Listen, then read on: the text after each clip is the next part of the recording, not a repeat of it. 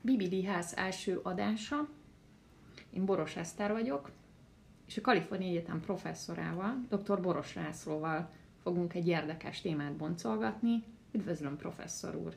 Arra szeretném kérni, hogy egy pár szóban mutassa be magát a hallgatóknak. Én is üdvözlöm Önt, és köszöntöm a hallgatókat is egyben. 1987-ben kaptam orvosdoktori diplomát a Szegedi Orvostudományi Egyetemen. 1990-ben kezdtem dolgozni az Eszeni Egyetemen, onnan az Ohio Állami Egyetemre kerültem, Columbusba, Ohio-ba, honnan 1998-ban kerültem át a Kalifornia Egyetemre, ott is a gyermekgyógyászati intézetbe, és most jelenleg professzorként dolgozom.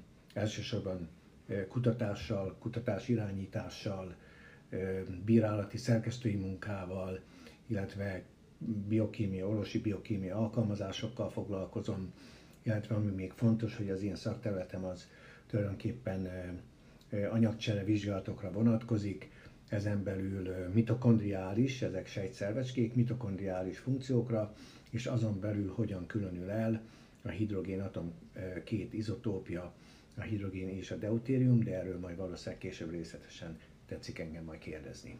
Köszönöm szépen ezt a rövid bemutatkozást, és akkor javaslom vágjunk is a közepébe.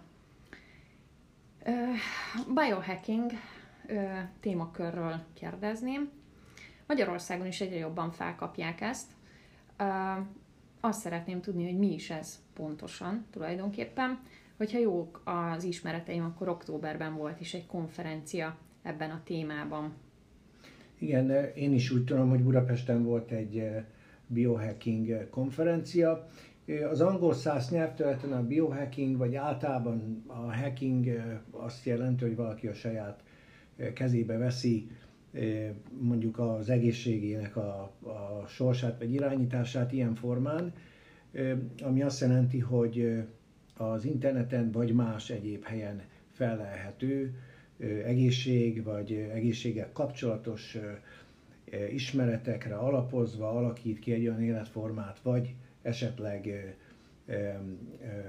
fogyaszt, vagy, vagy vesz magához, vagy, vagy olyan életformát választ, különféle készítményekkel, különféle kiegészítőkkel, vagy esetleg gyógyszerekkel, amelyek nem a standard gyógyászat, vagy nem a, az aktuális tudományos ismeretek, és kizárólag csak az, a hivatalos tudományos ismeretek alapján kerülnek kiszerelésre, hanem úgymond öntevékenyen egy olyan életformát is, egy olyan táplálkozási szokásrendszert alakít ki valaki, amely az egészség megőrzésében vélemények szerint, vagy egészség megőrzéséhez jobban hozzásegít, és akkor, amikor valaki eltér az általánosan elfogadott, vagy a, a hivatalos gyógyászati módszerektől, ezt hívják hackingnek, azaz amikor valaki a saját kezébe veszi a sorsát. Értem, köszönöm. És milyen végzettségük van ezeknek a biohackereknek? Kiből lehet biohacker? Vagy mit, mit csinálnak ők pontosan? Hát nézze, itt ugye a legkülönfélébb talán végzettséggel bíró emberekről beszélünk, tehát itt azért a paletta nagyon tág, de tulajdonképpen erre vonatkozóan nincs semmiféle olyan mondjuk általánosan alkalmazható ismeret, ami azt mondjuk feltételezni, hogy a biohacking, vagy mondjuk valakinek a saját egészségének a, a mondjuk így a, a, a, az irányítása az valamiféle iskolai végzettséghez kötődne. Itt alapjában véve arról van szó, hogy ki mennyit mit ért meg, mit ért, mit gondol fontosnak, és azt mennyire érzi a saját egészségét, vagy esetleg a gyógyulását elősegítő folyamatnak. Valószínűleg, és én úgy gondolom, hogy itt azért egy nagyon széles perspektíván én úgy gondolom, hogy itt az egyetemi végzettségek és az akadémiai és az egyetemi professzori rangtól kezdve a, a leg mondjuk tapasztaltabb, de nem feltétlenül iskolai végzettséghez kötött gyakorlattal rendelkező viselkedésformák, vagy esetleg gyógyformák alakíthatóak ki. Én biohackernek tekintem magam jó értelemben, ezt nyilván a standard gyógyászattal összevetve és az irányba tolva alakítom ki. Én egyetemi tanár vagyok, de ez önmagában semmit nem jelent arra vonatkozóan, hogy ez a biohacking ez mennyire eredményes, mennyire szolgálja mondjuk az én egészségemet, vagy hogy ez mennyire állandósul mondjuk az évek folyamán. Ezek, ez egy nagyon dinamikus, nagyon jól látható, nagyon jól fölmérhető ismeretanyag, és ugye ennek talán a legfontosabb része az, hogy az új ismeretek, új információk rendelkezésre állása mellett hogyan döntenek és hogyan változtatják meg ezeket a biohacking életformákat, vagy esetleg táplálkozási szokásokat. Tehát mondom, itt a kérdését megválaszolva, arra visszatérve, tulajdonképpen ez nem egy iskolához kötött életforma, nem egy iskolához vagy iskolázottsághoz kötött tevékenység. Ez tulajdonképpen mindenkinek a meggyőződése, megértése, és mindenkinek talán a, a, azt lehet mondani, hogy, hogy a bizalma, ami a legmeghatározóbb érték lehet, az mert, hogy valaki milyen biohacking formát, vagy milyen életformát választ. Mi az általános és gyógyászati megítélése ennek a biohacker mozgalomnak?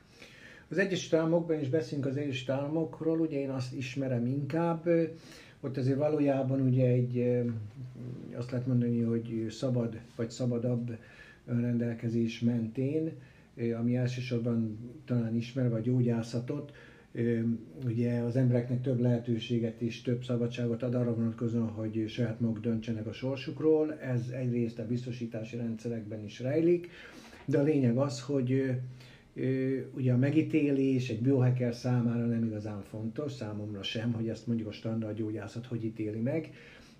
Az kétségtelen, hogy az általános megítélés a hivatalos mondjuk így orvosi vagy gyógyászati ténykedések felől nem igazán értékmérő, nem is igazán pozitív ilyen formán, de mondjuk egy amerikai biohacker nyilván mondjuk most egyszerűen akarok fogalmazni, nyilván nem foglalkozik azzal, hogy a hivatalos gyógyászat mit gondol a tevékenységéről, tehát az USA-ban mondjuk egy orvosnak meg lehet mondani azt, hogy valójában nem érdekel a vélemény egy beteget, attól még az ellátásban úgy, úgy benne kell, hogy tartsa értelmszerűen és a vizsgálatokat, amiket a beteg fontosnak tart, amíg és ameddig a biztosító vagy saját zsebből fizeti az orvos, azokat köteles megtenni. A magyarországi helyzetet nem ismerem annyira, Gondolom, hogy ez a műsor talán egy picit segít a hallgatóknak megérteni az amerikai mentalitás szemléletet. Tehát a magyarországi viszonyokról én nem tudok nyilatkozni, de, de az USA-ban a megítélés az egyéntől függ. Én nagyon bízom a biohacking mozgalomban, ha ezt valaki megfelelő ismeretek mentén végzi és csinálja. Nekem kevés bizalmam van a standard elfogadott gyógyászati tevékenységekkel szemben, de hát valójában ez egy meglehetősen közismert tény az én munkámat tekintve.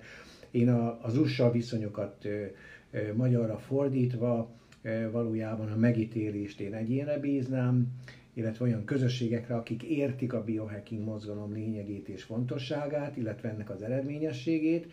Tehát ebből, ebből kiindulva és ebben értelmezve valójában ennek a megítélése egy nagyon széles perspektíván mozgó, bizonyos esetekben nagyon eredményes, de nagyon gyakran kritizált életforma, vagy, vagy munka, mondjuk egy egyén részéről, de ezt be lehet vonni a, a gyógyászati tevékenységbe, azaz az orvos köteles az Egyesült Államokban a beteg véleményét és a beteg szándékát és a beteg döntéseit tudomásul venni. Tehát én, mint biohacker, ugyanúgy megbeszélhetem az orvosommal, vagy a gyógyászati tevékenységet ellátó személlyel azokat a fontos ismereteket, amiket én a saját gyógyulásomban és a saját gyógyulásom érdekében fontosnak tartok, és ezt az orvos is el kell, hogy fogadja. Tehát körülbelül ez egy olyan kérdéskör, hogy, hogy itt valójában ugye nem fontos és nem is lényeges az, hogy egy orvos mit gondol arról, amit a beteg mond, az kétségtelen, hogy az orvos nagyon sokat segíthet abban, hogy ő is ad egy lehetőséget, egy fölajánl egy ismeretanyagot, és az, az mentén fölajánl egy terápiás lehetőségrendszert, a beteg ezt összehasonlítja, összeveti és dönt arról, hogy melyiket követi. És hol helyezkedik el um, ez az egészség megőrzés és gyógyászat területén? Tudna ezzel kapcsolatban néhány példát említeni? Igen, leginkább és talán a legdivatosabb, vagy talán a legfontosabb, mondjuk így szakmailag, jelenleg, ami, ami talán Magyarországon is most már érzékelhető, ez az úgynevezett ketogén vagy zsír alapú diéta, ez természetes zsírokra vonatkozik. Ez az egyes államokban kb. a 2008-as, 2010-es évek körül jelent meg jelentősebben, mint egy táplálkozás szokás, pont azért, hogy bizonyos betegségeket, cukorbetegség, elhízás eredményesen kezeljenek betegek, és, és valóban ezek nagyon hatásos gyógymódok ezekre a népbetegségekre. Ezt ma is, ugye ezt a ketogén vagy zsíralapú diétát ugye ma is még ugye biohacking ugye módszernek tartják, pont azért, mert ez nem vonható be a jelenlegi ugye administratív, gyógyászati, szabályozási rendszerek mentén. Ettől függetlenül nyilvánvalóan ezt az USA-ban nagyon sokan követik, hála Istennek Magyarországon is most már egyre többen ezt a ketogén életformát, ami természetes, természetes ketogén diéta kell, hogy legyen, az én szakmai véleményem szerint. Mivel ezek a diéták segítenek ennek, a, amit előtt említettem, a szakterületemet tekintve, orvosi biokémia, ennek a nehéz hidrogénizotóknak a kiküszöbölésében, ezért tulajdonképpen a mechanizmusát tekintve ez egy nagyon fontos, nagyon jelentős ismeret, amit most szeretnénk, most kezdünk áttolni a standard gyógyászatba, tehát értve a mechanizmust, a biohacking, tehát a, a az alternatív vagy integratív gyógyászati módszereknek a mechanizmusát értve ezt tulajdonképpen át tudjuk tolni a standard gyógyászati eszközök és megoldások közé. Jelenleg ezek a folyamatok nyilvánvalóak az Egyesült Államokban, és hát ugye ezzel kapcsolatban szerintem lesz még fontos érdekes információ a közeljövőben is akár, de azt szeretném hangsúlyozni, hogy tulajdonképpen a megítélése a biohacking módszereknek is a helye a gyógyászatban az egyes Államokban rendkívül megalapozott. És lehetnek -e ezekből standard gyógyászati, ellátási, finanszírozási módszerek, rendszerek vagy tételek? Mit gondol erről? Ö, nem finanszírozott, ez ugye a biohacking for mozgalom, az nem egy finanszírozott ellátási tétel, ami azt jelenti, hogy ugye ezt mindenki a saját zsebéből kell, hogy megoldja, mind a diagnosztikai, mind a laboratóriumi, mind pedig a, a kezelések lényegét tekintve. Abban bízunk, és azt szeretnénk mindenképpen, hogy ugye az orvosi biokémiai munkánkat beállítva, ugye én a Kalifornia Egyetemnek a klinikai transzlációs intézetében is dolgozom, és ez azt jelenti, hogy megfelelő adatok, és hát nyilván megfelelő klinikai kipróbálások mentén, ugye ezek általában randomizált, kontrollált vizsgálatok, ugye vakon végzett klinikai vizsgálatok, úgy néz ki, hogy mind a ketogén diétát, a természetes ketogén diétát, mind pedig a deutérium csökkentést standard gyógyászatba át fogjuk tudni vezetni az elkövetkező néhány évben. És melyik áll ezek közül a legközelebb a standard gyógyászatban való alkalmazáshoz? Ez az egykomponensű deutérium csökkentett víz fogyasztása lenne az Egyesült Államokban, ezzel kapcsolatban vannak már folynak preklinikai vagy előklinikai vizsgálatok, és hát valószínűleg tartom, hogy klinikai vizsgálatok is hamarosan kezdődnek ezen a területen. Ugye a ketogén diéta, a biohacking és a deutérium csökkentés, ez egy nagyon régóta jelenlévő szakmai terület, amelyen én magam is aktívan, amely, amelyben én magam is aktívan dolgozom. Én úgy gondolom, hogy ez lesz az első olyan nagyon fontos integratív gyógyászati áttörés a standard gyógyászatban, amely nagyon jelentős népegészségügyi vonatkozásokkal jár. Említette a deutérium csökkentést, de mi is ez valójában? Szerintem sokan a hallgatók közül nem tudják, hogy mi ez a deutérium. Pár szóban esetleg, ha fölnyitná a szemünket. Többször említettem a deutérium csökkentést már az adás során. A deutérium az egy kétszer nehezebb focilabda a focipályán, amivel a játékosok nem tudnak mit kezdeni, ez ugyanígy igaz a biokémiai rendszerekre is, a hidrogénnek, ami a periódus rendszer első eleme, van egy izotóp, stabil izotóp párja, ezt deutériumnak hívjuk, ez kétszer nehéz és kétszer olyan nagy, mint maga a deutérium, tehát minden olyan biokémiai folyamatban és folyamatrendszerben, ahol a deutérium, ahol a hidrogénnek szerepe van, oda a deutérium belépve, belépve ezeket a folyamatokat lassítja, nehezíti, vagy esetleg leállítja. Sajnos ugye a hidrogénnek, illetve azt nem mondanám, hogy sajnos, de ugye az tény, tény, hogy a hidrogénnek nagyon fontos szerepe van a mitokondriális funkciókban.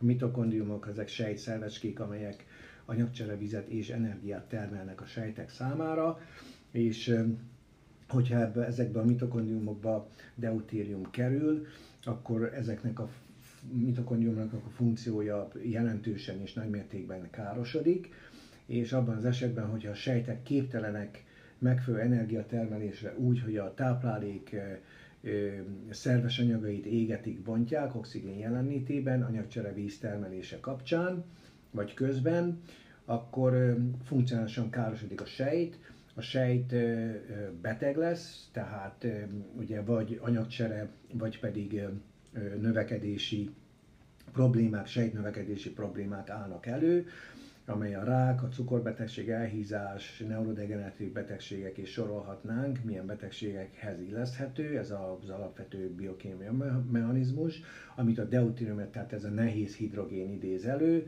Tehát ez egy kétszer nehezebb medicinlabda, mondjuk a focipályán, amelyel a játékosok vagy pedig a anyagcsereenzimek nem tudnak mit kezdeni, és ennek a kiszűrés, ennek a csökkentés, ennek a kiküszöbölése az anyagcseréből táplálék és vízfogyasztáson keresztül nagyon fontos terápiás és nagyon fontos élet egészségmegőrzési lehetőségeket rejt magában.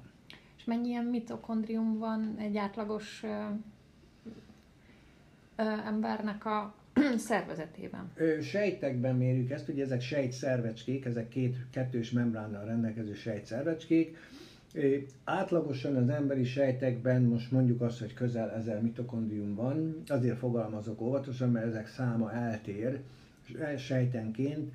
A legtöbb ilyen sejtszervecske, ami energiát termel a sejtek számára, ez a májsejtekben van, ezekben 2000-2500 mitokondrium található, az izomsejtekben, amelyek ugye szintén nagy mennyiségű adenozin trifoszfátot vagy energiát termelnek, miközben vizet is termelnek, kb. 2000 ilyen mitokondrium van. Nyilván kötőszöveti sejtekben, bőrsejtekben, hámsejtekben, olyan sejtekben, amelyek kevesebb energiát használnak föl vagy termelnek, ezekben esetleg néhány száz, tehát átlagosan ezer mitokondriummal számolunk emberi sejtenként. Mi van akkor, hogyha valakinek a szervezetében magas a deutérium szint? Ez milyen tünetekkel jár? Illetve említette, hogy lehet csökkenteni, ugye mm, ketogén diétával, illetve vízzel. És melyik kettő módszer közül a hatékonyabb? Mit gondol erről? Ugye, ahogy tetszett említeni, itt a legfontosabb a mitokondriás funkcióknak a megőrzése, illetve a deutérium jelenlétében a mitokondriás funkcióknak a, a, a csökkenése vagy károsodása, ami sejtkárosodásokhoz jelent, vezet. A deutérium csökkentést leghamarabb és leggyorsabban deutérium csökkentett vízfogyasztásával lehet elérni. Ez tulajdonképpen azt lehet mondani, hogy a perifériális vagy a, a, a, a sejtek működésétől még, vagy azt megelőző ugye keringésen belül, tehát a vérkeringésen belül eh, működő eh, sejt funkciók, ezek vérsejtek, keringő vérsejtek, ugye különféle biokémiai mechanizmuson keresztül csökkentenek deutériumot táplálékban és szerves anyagban, de tulajdonképpen a deutérium csökkentés már a szájüregben lévő baktériumokban elkezdődik, rágás közben, és aztán a nyelőcső, illetve a, a belek, a bél mikroflórájában, vagy baktérium flórájában folytatódik tovább, mégpedig úgy, hogy a baktériumok visszatartják a deutériumot a táplálékba, ez a növekedésükhöz szükséges, azt nem említettem az elején, hogy valójában a deutériumos szüksége van az egysejtű, főleg prokarióta és élesztő és vírusokat ugye magukban növesztő sejteknek. Miért? Mert valójában a DNS-nek, tehát a nuklein sav állománynak a, a méretét a deutérium mennyiség határozza meg, és a BL flórában lévő baktériumok a deutérium visszatartásával elkezdik csökkenteni a deutériumot a szervezet számára, mind táplálékból, mind pedig vízből.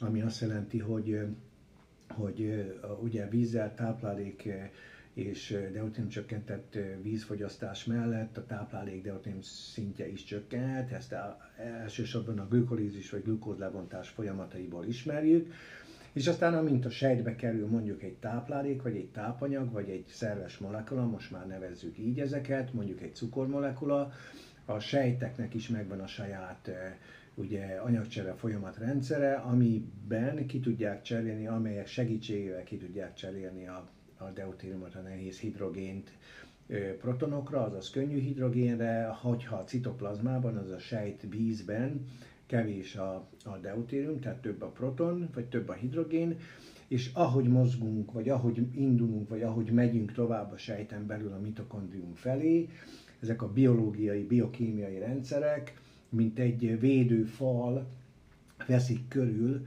a mitokondriumokban ugye forgó olyan nanomotorokat, amelyek ugye hidrogén szállítással foglalkoznak, és amelyeket tönkretesz a deutérium.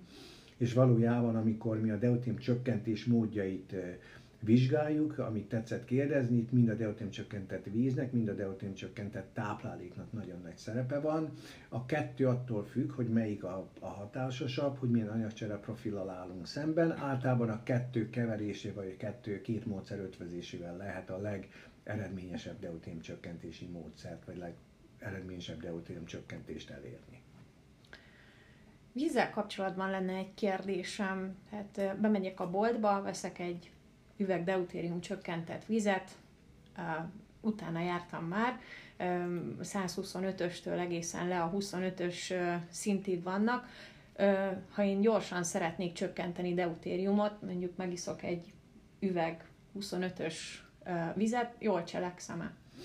Most azért mondjuk el, hogy mi ez a 125, meg ez a 150, tehát a Földünk jelenlegi víz állományában, most az óceánok vizét tekintjük, egy ugye millió hidrogénre 155 deutérium jut, ezt hívjuk mi 155 ppm-nek, hogyha ezt 125-re csökkentjük, azaz 1 millió hidrogénre csak 125 deutérium jut, ez a 105 ppm-es víz, ez már deutérium csökkentett víz, a környezet vizeihez, vizeivel összehasonlítva, és amit tetszett említeni, a 25 ppm-es víz az egy nagyon alacsony deutérium tartalmú vízforrás, vagy víz ilyen formán. Ugye nem javasolt az, hogy deutérium szintet ejtsünk, vagy, vagy csökkentsünk drámai módon, mégpedig azért nem, mert a szervezet valójában a deuterium csökkentéssel egy nagyon fontos feladat és funkciósort lát el, amelyet, hogyha kiürítünk, azaz nem adunk megfelelő mondjuk ürítési vagy, vagy csökkentési lehetőséget, akkor ezek a biokémiai reakciók, ezek valójában előre nem mondjuk jelezhető módon változtatnak funkciókat, azaz tulajdonképpen a deutérium csökkentés esetében egy fokozatos, viszonylag kis vagy kisebb deutérium eltérésnek vannak egészségmegőrző vagy betegség mondjuk így javító vagy gyógyulást elősegítő hatásai. Tehát tulajdonképpen az, hogyha valaki 25 ppm-es vizet iszik, ugye, amiről, amit tetszett kérdezni, annak nincs, vagy, vagy nem biztos, hogy lesz egészségügyi hatása, sőt egy úgynevezett izotóp sok fordulhat elő. Erről dr. Olgun mesélt, vagy tartott egy nagyon érdekes előadás most a negyedik nemzetközi deutérium csökkentési konferencián itt Budapesten, amit nagy élvezettel hallgattam.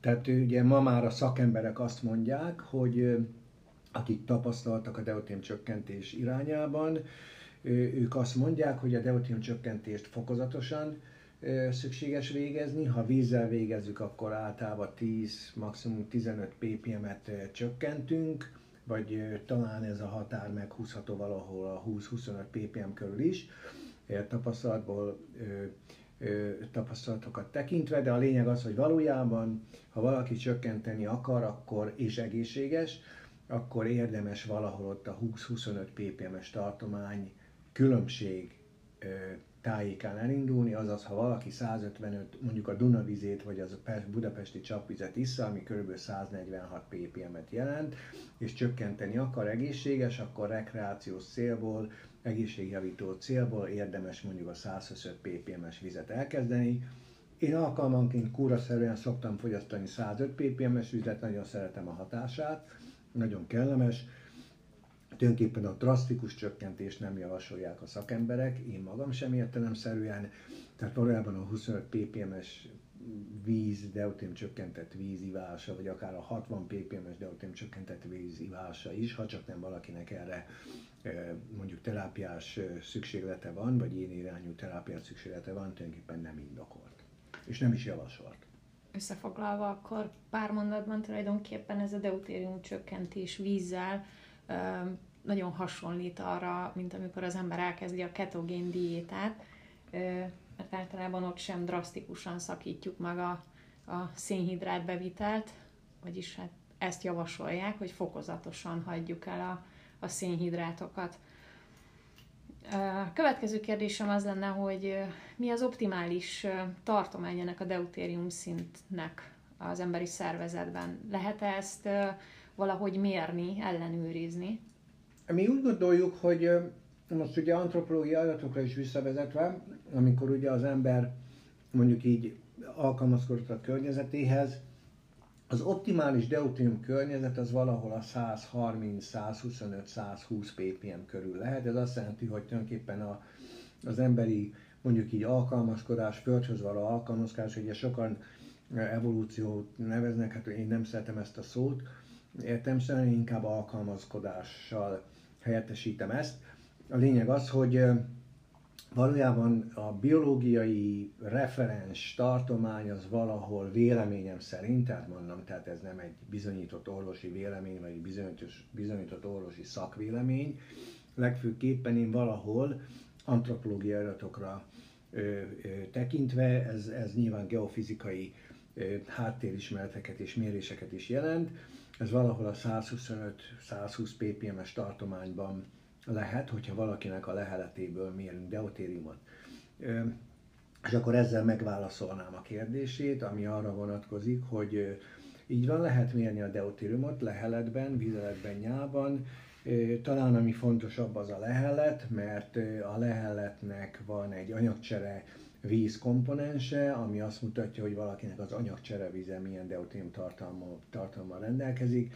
Ez általában 10-15 ppm-mel is alacsonyabb lehet a környezeti deutérium tartalomnál, mert ahogy mondtam, jeleztem, a szervezetünk deutériumot igyekszik csökkenteni, ami azt jelenti, hogy, hogy érdemes ugye a mérések során egy hideg vagy egy fagyasztott edénybe lehelni, ahonnan a lehelet kicsapódik, ezt össze lehet gyűjteni, ezt a vízmennyiséget a leheletből, és ezt, és ezt meg lehet mérni. Vannak különféle referencialaborok, akik ezzel foglalkoznak. Így van, tehát lehet mérni ezt, lehet méretni Magyarországon is. Úgy tudom, van több helyen deutérium víz, deutérium, tehát a víz deutérium tartalmát mérő referencia laboratórium, ahová leheletet, ugye a környezeti párával keveredett leheletet fagyasztás során ki lehet ugye ki lehet kondenzálni, tehát ki lehet mondjuk így csapatni, tehát most így közérthetően.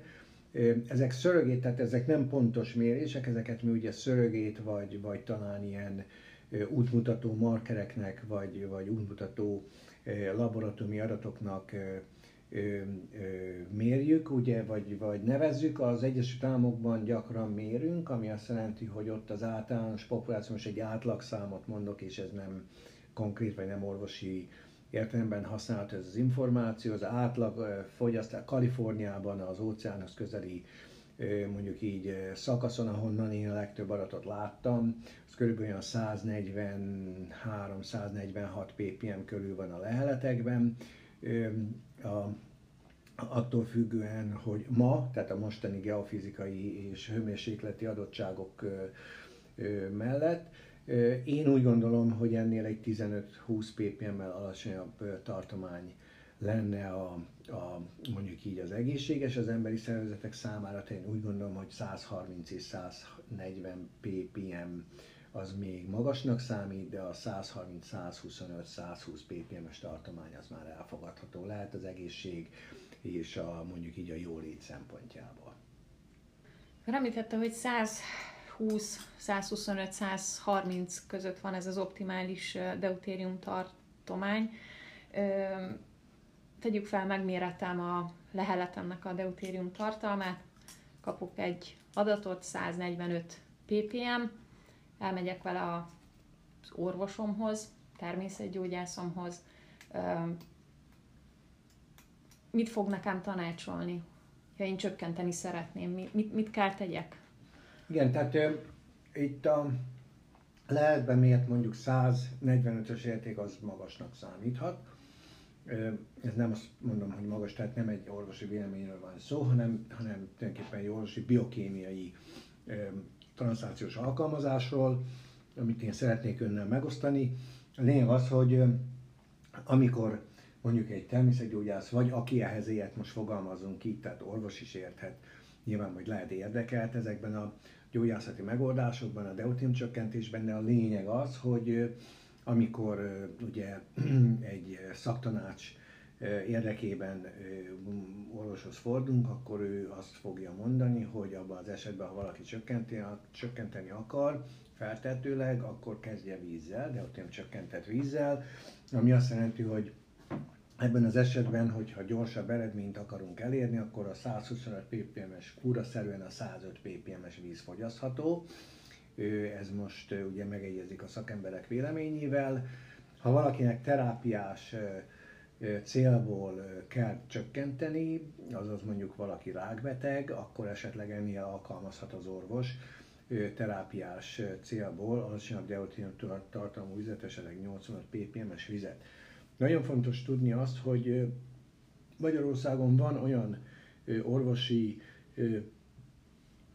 szakgárda és van olyan orvosi tanácsadás, ahol a deutérium csökkentés, a deutérium szintet mérik. Most nem akarom ezt megnevezni, mert nem akarok reklámozni, de a lényeg az, hogy abban az esetben, hogyha valaki érdekel, vagy érdekelhet ez, a, ez az elérhetőség, akkor ezt a podcasttel együtt majd közé tetszik tenni, ennek megadom a lehetséges paramétert. Tehát vannak, tehát vannak szakemberek, orvosi, ugye szaktanácsadó személyek vagy szervezetek, ahol tulajdonképpen elérhető az az információ, és elérhető az a protokoll, vagy az a módszer, ahogy és amilyen módon hatásosan, eredményesen kúraszerűen eh, lehet deutérimot csökkenteni, amely az egészséges életmód, vagy pedig a betegségek javítását, betegségek gyógyítását célozza.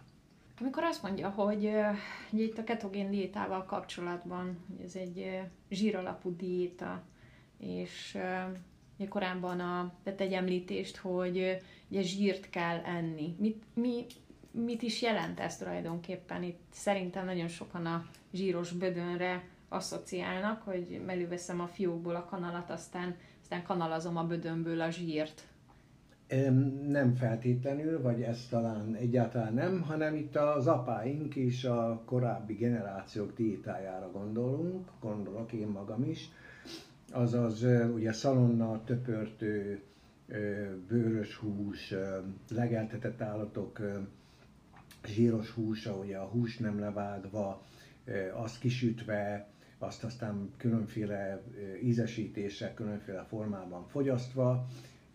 Ez a, tulajdonképpen ez a ketogén diéta lényege, azok a élelmiszerépről az idézőjelben ugye konyhai eljárások, amivel ugye kolbász, szalonnát, töpörtőt, disznósajtot és egyéb, ugye főleg disznókból, de marhából is ugye inkább a zsíros vagy a jól legeltetett a kövér marhákból származó húsokat, zsírokat ették. Ez azt jelenti, hogy tulajdonképpen ne módosítsuk a húsok zsírtartalmát akkor, amikor sütünk, vagy akkor, amikor előkészítjük, konyhai előkészített, ne vágjuk le a zsírt a húsról, húsokról, a, a, ugye a szárnyasokat egyik bőröstől, nyilván ugye kopasztás után értemszerűen, tehát fűszeresen, bőrösen, zsírosan, főleg hízott állatokat, legeltetett állatokat fogyasszunk és együnk, illetve olyanokat, amelyek természetes életkörülmények, természetes élőhelyen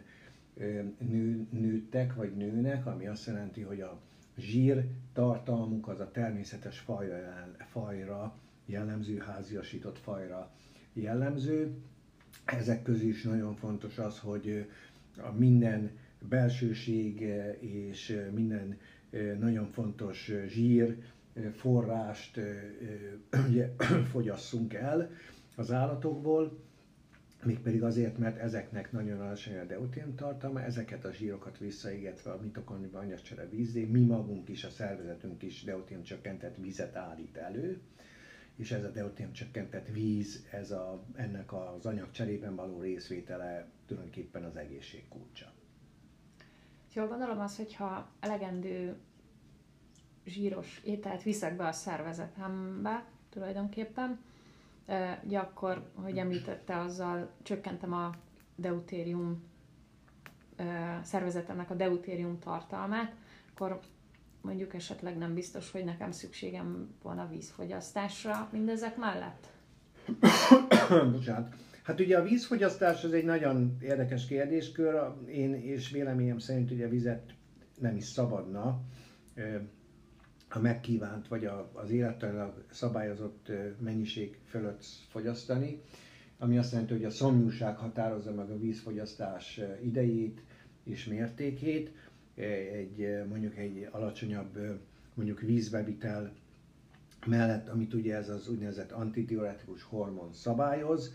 Ez nagyon fontos, hogy valójában a vízfogyasztás is ugyanúgy, mint az alvás és az evés, az álmosság, az éjség és a szomjúság mentén szabályozzuk tulajdonképpen a táplálék és a vízbevitelt. Én nem láttam semmi értelmét, sőt, én nagyon károsnak tartom az, hogyha valaki több vizet fogyaszt, mint amennyit a, szom, a szervezete megkíván, amit a szomjúsággal vagy a szomjúság által tud jelezni. Ennek nagyon fontos biokémiai illesztése van a gyógyászatban a környezetből származó víz az nem veszélytelen, pont a deutérium tartalom miatt, tehát a legbiztonságosabb vízforrás az a táplálék, ez a bizonyos zsíros táplálék, mert a szervezetünk ebből állítja elő azt a vizet, aminek a működéséhez elengedhetetlenül szükséges. A környezetből bevitt magas deutérium tartalmú víz ezeket az anyagcsere folyamatokat kompromitálhatja, vagy, vagy gátolhatja, vagy tönkreteheti. Nagy mennyiségű deutériummal terheli a szervezetet, aminek tudjuk, hogy káros egészségügyi hatásai lehetnek, és akkor, amikor mi ugye vízfogyasztásról beszélünk, akkor itt a legfontosabb szem előtt tartani az, hogy a vízfogyasztásunkat is ugyanúgy, mint ahogy az álmosság, mint az alvás, ugyanúgy, mint a táplálékot, ugyanúgy, mint az élet más egyéb fontos mozzanatait a szervezetünk szabályozza és jelzi irányunkban a vízfogyasztásra is ez így igaz, szó szerint, ami azt jelenti, hogy érdemes és érdemes lesz követni azokat a feltetőleg hamarosan köz ismeretté váló olyan ismeretek, tehát olyan információkat, olyan szemlélet és táplálkozásban meglévő gyakorlati tapasztalatokat, amelyeket most már nagyon fontosan, nagyon pontosan célirányosan a gyógyászat és a javallatrendszerek közé helyezünk mégpedig úgy, hogy igenis az a, a úgynevezett excessive, vagy úgynevezett túlzott vízfogyasztásnak megvannak a veszélytei, teljesen szükségtelen, ennek nincs semmiféle orvosi indoka, amely magyarázható, biokémia, orvosi biokémia értelemben, tehát tulajdonképpen a vízfogyasztással kapcsolatban is azt javaslom, hogy hagyatkozzunk a szervezetünk nagyon fontos olyan jelzéseire, várjunk egy kicsit, amikor szomjasak vagyunk, most ez nem azt jelenti, hogy végtelenség, hanem mondjuk várjunk 3-4 percet, és ha a szom nem múlik, azaz nem tud már adaptálódni a, az antidiuretikus hormon, vagy az ADH ilyen formán, akkor ígyunk, annyi vizet ígyunk, ami a szomjunkat oltja. Köszönöm szépen. És még egy utolsó kérdésem lenne, valójában ismerőseim körében is egyre, fiatalok körében egyre gyakoribb az endometriózis, illetve a helikobakter típusú megbetegedés. Mi okozza ezeket a megbetegedéseket? Jól gondolom, esetleg a magas deutérium szint, a túlzott szénhidrát bevitel, a helytelen táplálkozás, illetve mit lehet tenni, mi a megoldása, a legyőzése, természetes úton, módon, hogy lehet, le lehet győzni ezeket a betegségeket? Igen, nagyon jó kérdés ez, és nagyon fontos kérdés ez abban a szempontból, hogy is vegyük ketté a két betegség folyamatot. A, a ugye az endometriózis az, az valójában egy, ugye egy endokrin betegség csoportba sorolható, mint ahogy az endometriózis is, és esetleg a sejtproliferatív betegségek, most ez alatt a rákbetegséget és a mondjuk így anyagcsere betegségek közül a cukorbetegséget, elhízást értem, vagy az anyagcsere szindrómát alapvetően, de ide tartoznak a sejtdegeneratív betegségek is, ezeket a magas deutérium szint, mint ahogy tetszett említeni, okozza vagy okozhatja részben vagy teljes egészében. Tehát a lényeg az, hogy abban az esetben, hogyha valaki ezektől a betegségektől mentes szeretne lenni, akkor egy olyan táplálkozást kell folytatnia, vagy fontos lenne olyan táplálkozás folyam, folytatni, amely, amely mind mitokondriálisan, mind pedig a periférián, ugye, vagy a kötőszöveti, vagy a keringési rendszerekben már deutériumot csökkent. Azaz deutérium csökkentett víz, vagy természetes ketogén diéta, most a természetes ketogén diétát úgy tessék érteni, hogy ez lenne a paleolit ketogén diéta, aminek rendkívül jelentős és nagyon fontos gyógyhatása van. Magyarországon kiválóan művelik ezt a szakterületet. Én azért nem használom a paleolit szót, mert most már azért az ősközös, ősközösségi viszonyoktól eltérő deutérium szintek között ugye táplálkozunk, és sajnos az ipari iparilag előállított szemét, amit tetszett jelezni, hogy a szénhidrát gazdag ételek, itt nem csak a szénhidráttal van baj, hanem tulajdonképpen a szénhidrát eredete, tehát a, a cukor, most közös, mondjuk így közérthetőbben, a cukor deutérium tartalma rendkívül magas, az abból beégetett de anyagcsere víz deutérium tartalma rendkívül magas a mitokondriumokban, tehát ezeknek van egy deutérium ugye hordozó és mitokondriumot károsító hatása, és ennek eredményeképpen kialakulhatnak olyan gyakori endokrin betegségek, most már gyakorinak nevezhető, mint például az endometriózis, ami egyébként nagyon sűrűs korfolyamatnak nevezhető. De a lényeg az, hogy ezeknek a deutérium, ugye magas környezeti deutérium, vagy főleg a táplálékban meglévő iparilag előállított szemétben előforduló deutérium szint okozhatja ezeket a betegségeket nagyobb számban, vagy nagyobb mennyiségben nagyobb incidenciának hívjuk ezt, ugye emelkedett incidenciának vagy előfordulásnak nevezük ezt a hivatalos nyelven. A lényeg az, hogy valójában ezek megkísérelhetőek, és nagyon fontos, hogy megkíséreljék ezeknek a gyógyítását deutérium csökkentéssel is, ami mind a két módszert, tehát mind a vízfogyasztás, mind pedig a természetes ketogén diéta fogyasztását magában hordozza. Én úgy gondolom, hogy ezek az endokrin, főleg nőgyógyászati betegségek, sejtproliferáció, rákbetegség, elhízás és cukorbetegség, ezek deutérium csökkentéssel és természetes ketózissal, anyagcsere és táplálkozási ketózissal nagyon jól kezelhetőek. Ami még nagyon fontos, és amit nagyon fontosnak tartok még ezen kívül, hogy ez, ez mellett, hogy ne csak a a, a táplálékban meglévő zsír mennyiségét, hanem a zsír eredetét is figyeljük, illetve a táplálékban levő cukor mennyiségét is eredetét is figyeljük. Mindig biztonságosabb a háztáji, mindig biztonságosabb a, a környezetünkben előállított természetes ugye élőhelyen, természetes faunában nevelkedő vagy, vagy, vagy ott termesztett növények fogyasztása, vagy állathúsának fogyasztása, és tulajdonképpen ezek hasz, ezek jelentik és jelentették mindig is azt a biztonságos táplálkozási szokást, amit esetleg korábbi generációkból ismerünk, tehát ők kevesebbet voltak betegek, főleg ilyen súlyos proliferatív betegségekben nem szenvedtek. A helikobakter pylori fertőzés az egy valamelyes, sok értelemben egy más betegség folyamatot takar. Ez egy bakteriális fertőzés, amely elsősorban a nyomor, gyomor nyálkahártya és gyomor felületén növekvő baktériumot fedez, vagy nevez meg. Nagyon érdekes tulajdonsága ennek a baktériumnak, hogy ez egy húcsa vagy ureáz, ugye ez, ez valójában az életműködéséhez szükséges protonokat, vagy hidrogéneket, vagy deutériumot, a növekedéséhez szükséges deutériumot, tulajdonképpen húcsav lebontásából, vagy oxidációjából, vagy égetéséből szerzi be. A táplálékban magas deutérium szint, az mind ahhoz és annak kedvez, hogy, hogy ezek a baktériumok a gyomorban is már elkezdjenek szaporodni.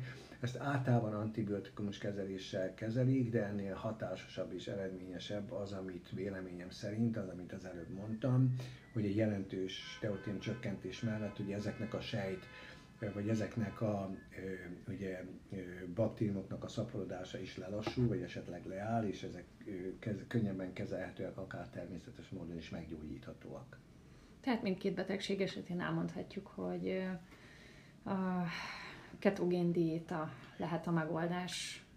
A természetes ketogén diéta, de ez általában minden betegség esetében így van, hogy egy természetes ketogén diéta mellett jelentős javulás várható, és az mellett, hogy jelentős javulás várható, feltételezhetően ez egy természetes gyógymódnak számító biohacking megoldás, tehát visszatérve az eredeti témára, amivel ugye elkezdtük ezt a kedves beszélgetést, valójában a biohacker módszer az azt jelenti, hogy valaki nem az orvos által fölírt antibiotikumokat szedi, hanem az ismeretei alapján, biokémiai ismeretei alapján, vagy esetleg mások tapasztalata, tapasztalata alapján deutérimot csökkent, és így próbál meg a betegség, betegség folyamatból meggyógyulni, vagy az egészségét föntartani. Hát nem kerül be ebbe a gépezetbe, hogy fölír az orvos valamit, amire még valamit fel kell írni, az annak a mellékhatására is így tovább sorolhatnám. Hát nézze, a leggyakoribb halálok most már a gyógyszer interakciók, tehát nézze, én orvoshoz nem járok, annak ellenére mondjuk, hogy én orvos vagyok, én akkor látok orvos, mikor tükörben nézek, én kerülöm az orvosokat pont ezért, mert ugye ma már sem a biokémia, orvosi biokémia ismereteik, sem pedig a ugye gyógyászati szakon, és az egyes államokról beszélek, tehát nem akarok ugye mondjuk Magyarországi nem is ismerem a gyógyászati tevékenységet, ugye én az egyes államokban élek, ami azt jelenti, hogy ott ugye nagy évbe mondjuk elkerülhetem az orvos, el is kerülöm egyébként, pont ezért, mert nem tartom őket most már ugye az egészség megőrzés, vagy az egészséges életmód, vagy akár a a gyógyszeripartól független gyógyászati megoldások szószólóinak, de valójában ez mondjuk a biohackingnek az USA-ban egy nagyon elfogadott mondjuk módja vagy rendszer az, hogy valaki a saját ismeretei, tapasztalatai alapján vagy mások tapasztalataira hivatkozva olyan gyógyászati megoldást választ, ezt hívjuk biohackingnek, ami nem a standard gyógyászat része vagy lényege. Én is ezt a, mondjuk ezt a módszert követem, hála Istennek semmi bajom nincs, feltehetőleg 130 ppm alatt már valószínűleg nincsenek ilyen krónikus betegség folyamatok, amelyek jelentős panaszokat okoznának, úgyhogy tulajdonképpen egy alacsony deutum szinttel alkalmazkodva, jól alkalmazkodva a környezetünkhöz, én gondolom, hogy nagyon sok betegség folyamat megoldható, kivéve a kéztörést, hát ugye akkor sebészhez kell fordulni, de, de valójában a krónikus betegségek, a degeneratív betegségek, az anyagcserebetegségek, a népbetegségek közül nagyon sok rák, elsősorban elhízás, cukorbetegség, Alzheimer, Parkinson, és most azért itt folytathatnám a listát. Tulajdonképpen ezeknek a betegségeknek a kezelésének a kulcsa és az egészséges életmód fenntartásának, a, vagy az egészség fenntartása a kulcsa, ez a deutin csökkentés, ami jelenleg még biohacking, tehát nincs standard gyógyászati javallatrendszer, ami mentén ezek alkalmazhatóak, vannak viszont olyan szakemberek, akik ezt kiválóan alkalmazzák, nem akarok most megnevezni senkit, mert ugye ezt mindenkire úgymond ön tevékenyen a, bíznám azt, hogy megtalálják ezeket a szakembereket, vannak, nagyon sokan. A lényeg az, hogy akkor, amikor gyógyászatról vagy biohacking mozgalomról beszélünk, akkor tulajdonképpen ezeket a megoldásokat választjuk magunknak. Nagyon szépen köszönöm, hogy rendelkezésemre állt. Úgy gondolom, hogy sok kérdést sikerült tisztáznunk. Amennyiben a hallgatókban maradt még kérdés, akkor mindenképpen biztosítunk egy felületet, ahol lehet érdeklődni a témában. Köszönöm szépen még egyszer, is kellemes ünnepeket kívánok Önnek. Én is nagyon szépen köszönöm, üdvözlöm a hallgatóit, és én is kellemes ünnepeket kívánok, békés karácsonyt és boldog új esztendőt mindenkinek. BBDH második adásában Kalifornia Egyetem professzora, Boros László a vendégem. Köszöntelek ismét a műsorban. Tisztelettel üdvözlöm a hallgatókat is, és köszöntelek téged is, Eszter. Szeretnék neled néhány olyan alapvető problémát vagy kérdést tisztázni, amit a mai biohacker világ véleményem szerint nem igazán ért. Hát elég nagy témát hoztam, ez a zsírok, deutérium és szénhidrát tartalma lenne. kérdésem az, hogy miért alacsony a zsírok deutérium tartalma, amit napjainkban már ugye terápiás céllal egész sokan javalják, hogy fogyasszunk. Én köszönöm szépen. Ez egy nagyon izgalmas kérdés, és valójában talán az orvosi biokémia, vagy az orvosi biokémiai ismeretek egyik legsarkosabb és legalapvetőbb kérdéséhez érkeztünk ezzel, és megmondom őszintén, a biohacker világnak ez az ismeret egy nagyon jó szolgálatot tesz, abból a szempontból, hogy mennyire, hogyan és milyen formán, milyen mechanizmussal szolgálja a biohacker életmód, ha az ketózist vagy ketogén életformát tartalmaz, az egészséget.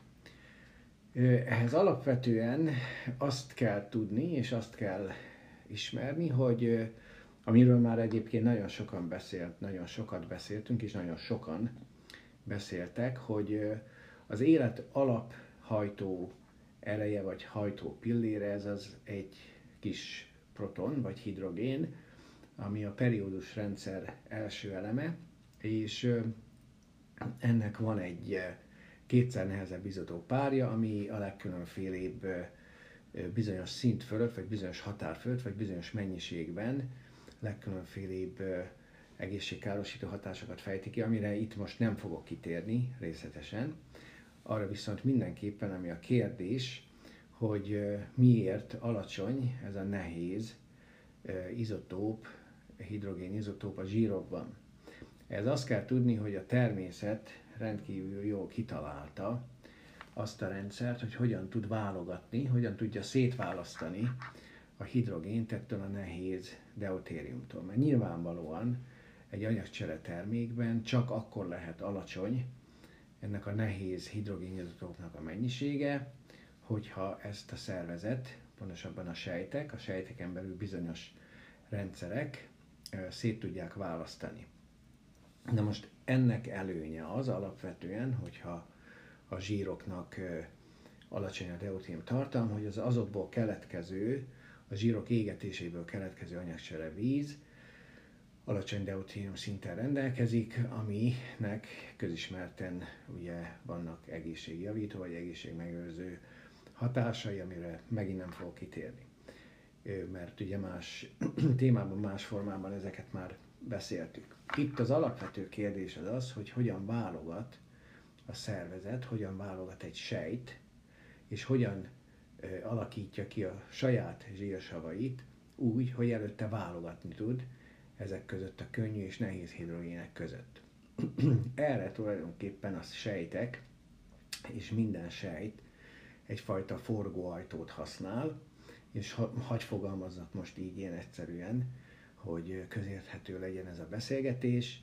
Ez egy forgóajtó, egy, egy a sejtek belsejében található, membránokon ülő úgynevezett fehérje nanomotorok, vagy, vagy, vagy ugye bizonyos sebességgel, más sebességgel forgó, más irányba forgó nanomotorok, amelyeket forgóajtónak tekintünk, vagy tekintsünk forgóajtónak, még azon formán, hogy átengedi ez a forgóajtó, tehát belefér-e egy hidrogén, vagy egy deutérium, vagy pedig értelemszerűen nem, mert ha nem fér be egy deutérium egy ilyen forgóajtóba, akkor tulajdonképpen ez egy szűrő rendszer, vagy egy válogató rendszer a hidrogén és deutérium között, és ez lehet a kulcsa, és ez a kulcsa pontosan annak, hogy hogyan válogat a sejt a nehéz és a könnyű hidrogén, azaz a protein és a deutérium között.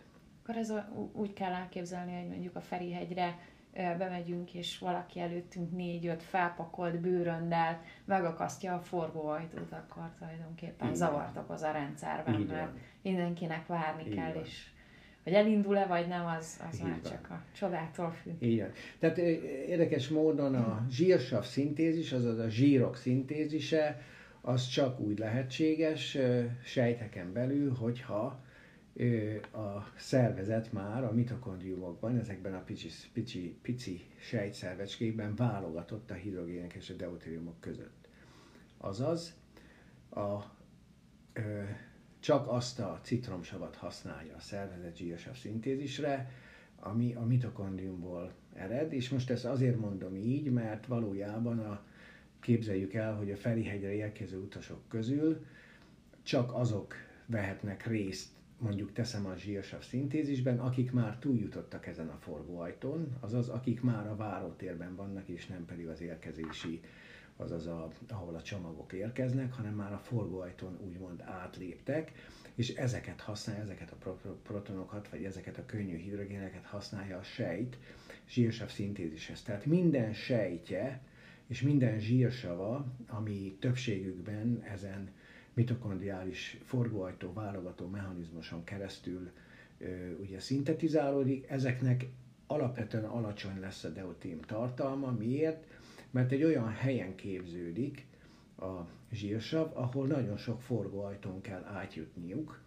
A, a, pontosabban az a zsírsav, ami szintetizálódik, az már egy olyan víz segítségével szintetizálódik, ami egy ilyen forgóajtó rendszeren át kell, hogy jusson, azaz eleve alacsony deutérium szinten rendelkezik, és az ezen anyagcsere vízből már szűrt, deutérium szempontjából szűrt protonok, azok, azok alkotják az zsírsavakat, és ezért a természetes zsírokban, a természetes zsírsavak deutérium tartalma mindig alacsonyabb, pontosan azért, mert a szervezetben ez a szűrő rendszer, ez a, ez a forgóajtó rendszer már kiválogatta, szétválogatta egymástól a nehéz és a könnyű hidrogéneket. Tehát alapvetően azért alacsony a zsírok deutérium tartalma és a zsírokból termelődő anyagcsere víz deutérium tartalma, ami hát tudjuk, hogy a mitokondriás funkciókban nagy jelentőséggel bír, és ezért az egészséges szolgálják, mert tulajdonképpen mielőtt a szervezet zsír szintetizál,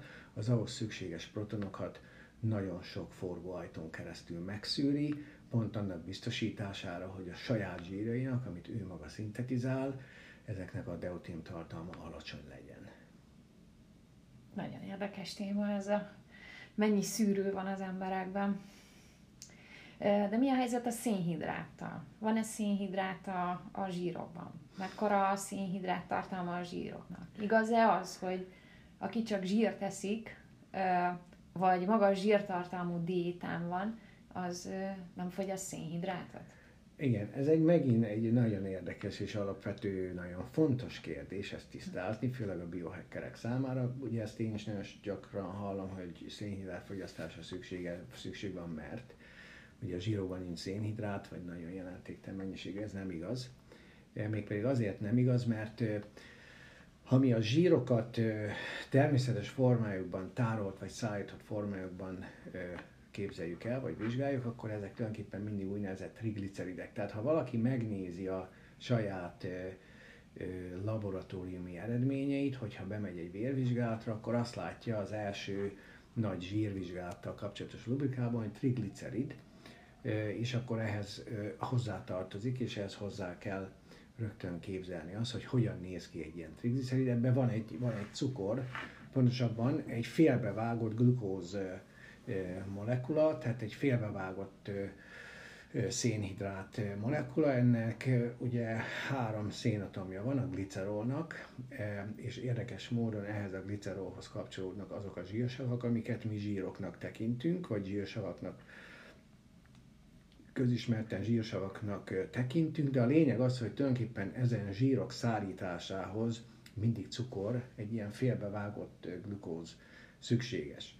Na most ezt a szervezet, elsősorban a májsejtek tudják olyan cukor szintétiz, szintézisére használni, ami a vértájába kijut, de minden sejt képes arra, hogy ebből a zsírokból fölvett glicerolból, három szénatomos cukorból, az úgynevezett gluconeogenezis, azaz a cukor képződés folyamán szénhidrátot állítson elő.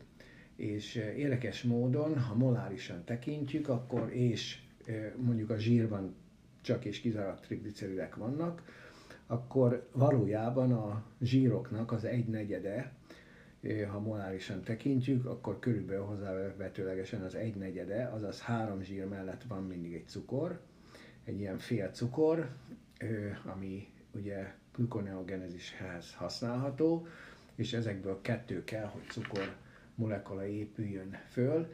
Tehát valójában a cukor képződéshez szükséges kicsi, rövid, zsírokban megtalálható cukrok képesek arra, hogy ugye egy negyed részt, illetve egy, nyolcad, egy nyolcad rész, hogyha teljes cukor szintézisre gondolunk, azaz szőlőcukor szintézisre gondolunk a sejten belül, a három zsírsav levágása után ott marad egy szénhidrát, egy félbevágott szőlőcukor, amiből kettő kell, hogy szőlőcukrot képezünk. Tehát a zsírok és a zsírokban levő szénhidrát evésnek az a nagyon fontos és pontos előnye, hogy a szervezet annyi cukrot tud belőle, illetve minden sejt annyi cukrot tud előállítani a saját maga által tárolt trigliceridekből nagyon gyorsan, illetve az elfogyasztott zsírokból felszívódás során olyan mennyiségű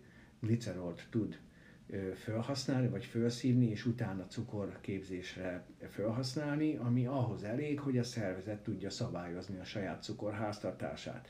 Tehát nem kell és nem szükséges szénhidrátot fogyasztani a zsírok mellé. A zsírokban már van, a zsírokban is van az mert, hogy fehérje, és aminosavak is vannak a zsírokban, melyek szintén használhatók cukorszintézishez, erre most nem térek ki, majd talán egy másik következő kérdésben erre rákérdezel, de a lényeg az, hogy a zsírokban van szénhidrát, a zsírokból képez a szervezet akár cukrot, hogyha szükséges, és ez a szabályozási mechanizmus, ami a szervezetnek lehetővé teszi azt, hogy a saját cukrát saját maga állítsa elő, olyan mennyiségben, amire szükséges, ez a nagy előnye a ketogén diétának, vagy a ketózisnak, az anyagcsere ketózisnak, ugyanis hormonális és fizikai igénybevételnek megfelelően a szervezet annyi és olyan formájú cukrot tud előállítani, ami ahhoz szükséges, hogy a szervezet normálisan működjön. Azt hozzá kell tenni,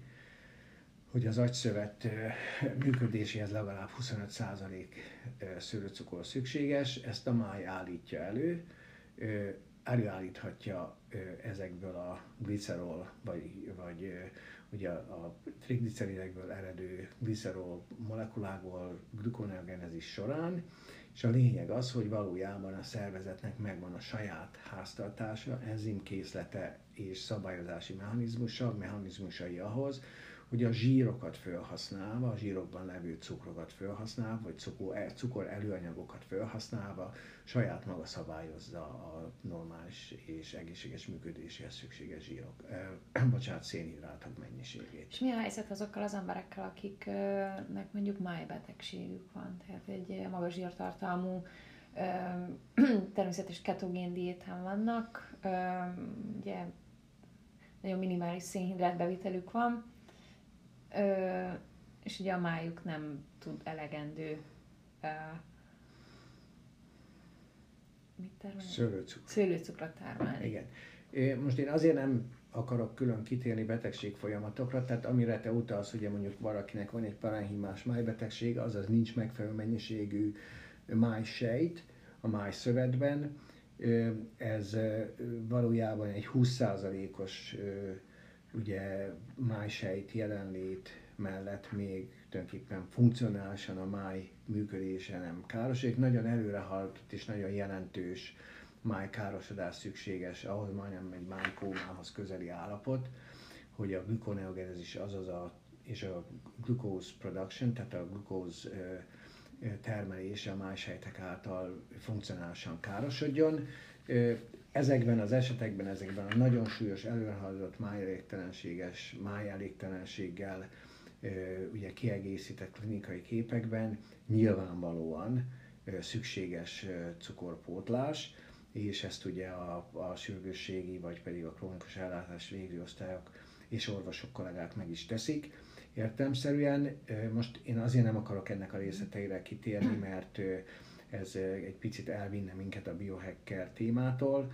A lényeg az, hogy a cukor bizonyos esetekben mind, ahogy amit is, amit említettél, pótolandó, de valójában egy egészséges embernek ketogén zsírdiéta mellett külön cukorbevitelre az égvágon semmi, semmi szüksége nincs, még pedig azért nincs, mint amit ugye megbeszéltünk, uh-huh. hogy a zsírokban van cukor előanyag, egy félbevágott szőlőcukor molekula, vegyük úgy, és valójában ennek a felhasználásával a szervezet saját maga tudja használ, szabályozni. Uh-huh a cukortermelést, ennek megvan a hormonális háztartás, általában ezt a glukagon inzulin hormonok szabályozzák legfőképpen, más egyéb nyilván játékosok is szóba jönnek itt, de a lényeg az, hogy valójában a szervezet képes a saját cukorháztartását szabályozni, akkor is, hogyha csak zsírt teszik valaki. Köszönöm.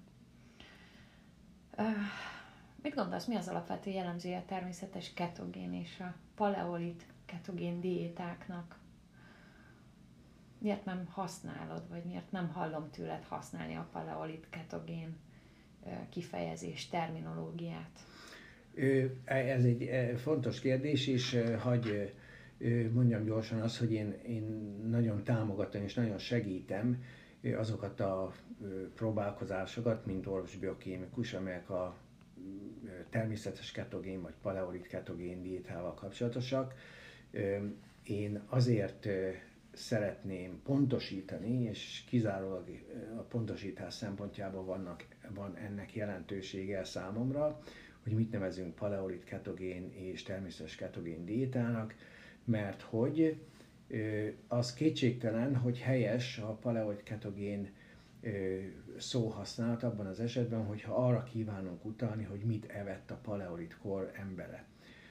Sajnos, és én ezért nem használom kifejezett kifejezetten mondjuk a paleoid ketogén diétát jelenleg napjainkban, ugyanis jelentős évszázadok, évezredek, évmilliók választanak el minket a korábbi táplálkozási szokásoktól, illetve a paleoid ketogén diéta esetében nyilván több százezer éves különbség van a jelenlegi elérhető táplálékforrások és az ősember által fogyasztott, most ugye nevezzük úgy, ősember által fogyasztott táplálékok esetében.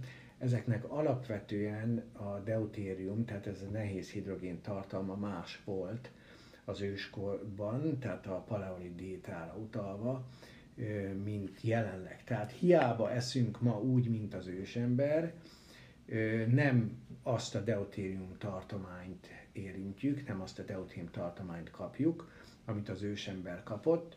Én ezért használom a mai terminológiában inkább a természetes ketogén diétát, a paleolit helyett, mert én arra szeretnék inkább hagyatkozni, hogy a deutin tartalmat is illesszük a diétának a, a fontos paraméterei közé. Azaz, akkor nevezzük paleolit ketogén diétának azt, amit fogyasztunk, hogyha annak a deutin tartalma is legalább 10-15 ppm parts per million ugye értékel alacsonyabb, mint amit jelenleg mérünk, ugyanis ősközösségi vagy őskorba visszamenőleg ez a deutérium tartalom ez legalább 10-15 ppm-mel alacsonyabb volt, mint a mai ugye geográfiai és ugye klíma viszonyok között, ami azt jelenti, hogy hogyha biokémiai értelemben, deuteronomikai értelemben, tehát a deutérium ismeretét értelmezve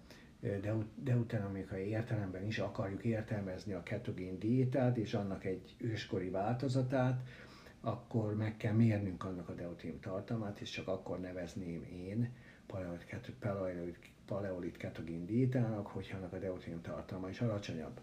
Nehézkes, nehézkes lenne összehasonlítani egy olyan agyvelőt vagy csontfelőt, amit az őseink levadáztak, versus amit most megkaphatunk a boltban, üzletben.